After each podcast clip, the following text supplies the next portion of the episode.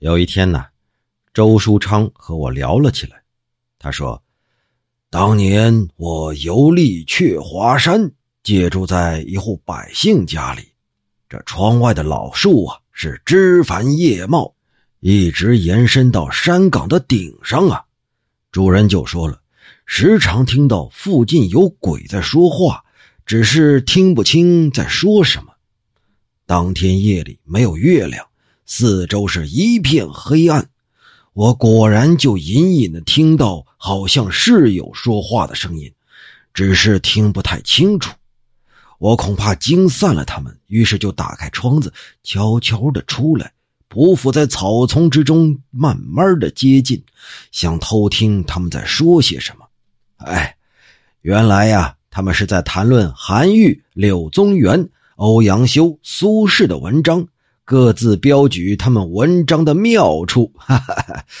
这其中一个就说了：“啊，如此评论呢，还是平和中肯的。为什么前后妻子把这些名家的作品排斥在外，还一定要标榜秦汉，由此而挑起了门户之争呢？”另一个就说了：“啊，这文风的变更，原来就不是同一个途径啊。”宋代末年，文风是低下卑琐；到了元代末年呢，文章的格调又纤巧浓丽。所以呀，这明初的宋景莲等人就主张学习韩愈、欧阳修啊，用这雍容高雅来挽救文风啊。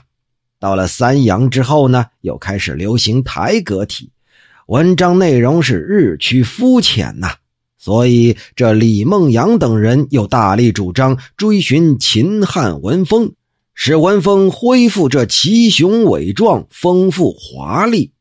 到了明代的隆庆、万历之后嘛，这种文风又流于模仿，内容空洞，变成了甲骨文体了。所以，这长沙一派又出来反唇相讥。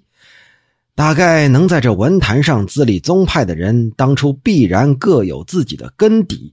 也正因为如此，那种流派才能够流传下来，而形成所谓的流派。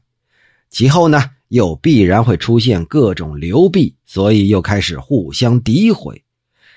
可是啊，这董仲舒、司马相如的文章风格不同，他们就没有互相攻击呀。这李白、杜甫、王维、孟浩然诗歌的风格也不同，也都是同时代的人，也没有互相攻击。哎，这些呀，都是因为他们学识渊博，修养高深呐。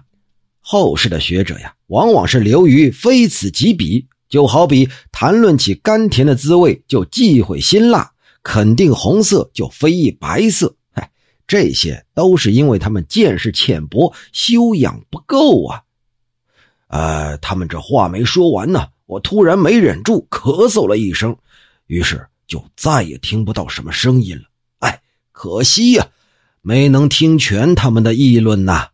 我听了周书昌的这段故事，就说了：“哎呀，这个呀，和李慈晚记述移山的事儿是相同的，都是把那些公正的论调借鬼怪之说给说出来罢了。”这些话已经讲得很透，何须再来暗示啊？周书昌就有些不高兴了。哼，我周永年平生一无所长，只不过这一生从来不说谎。先生既然不信，哼，那我也不敢再坚持和你争执了。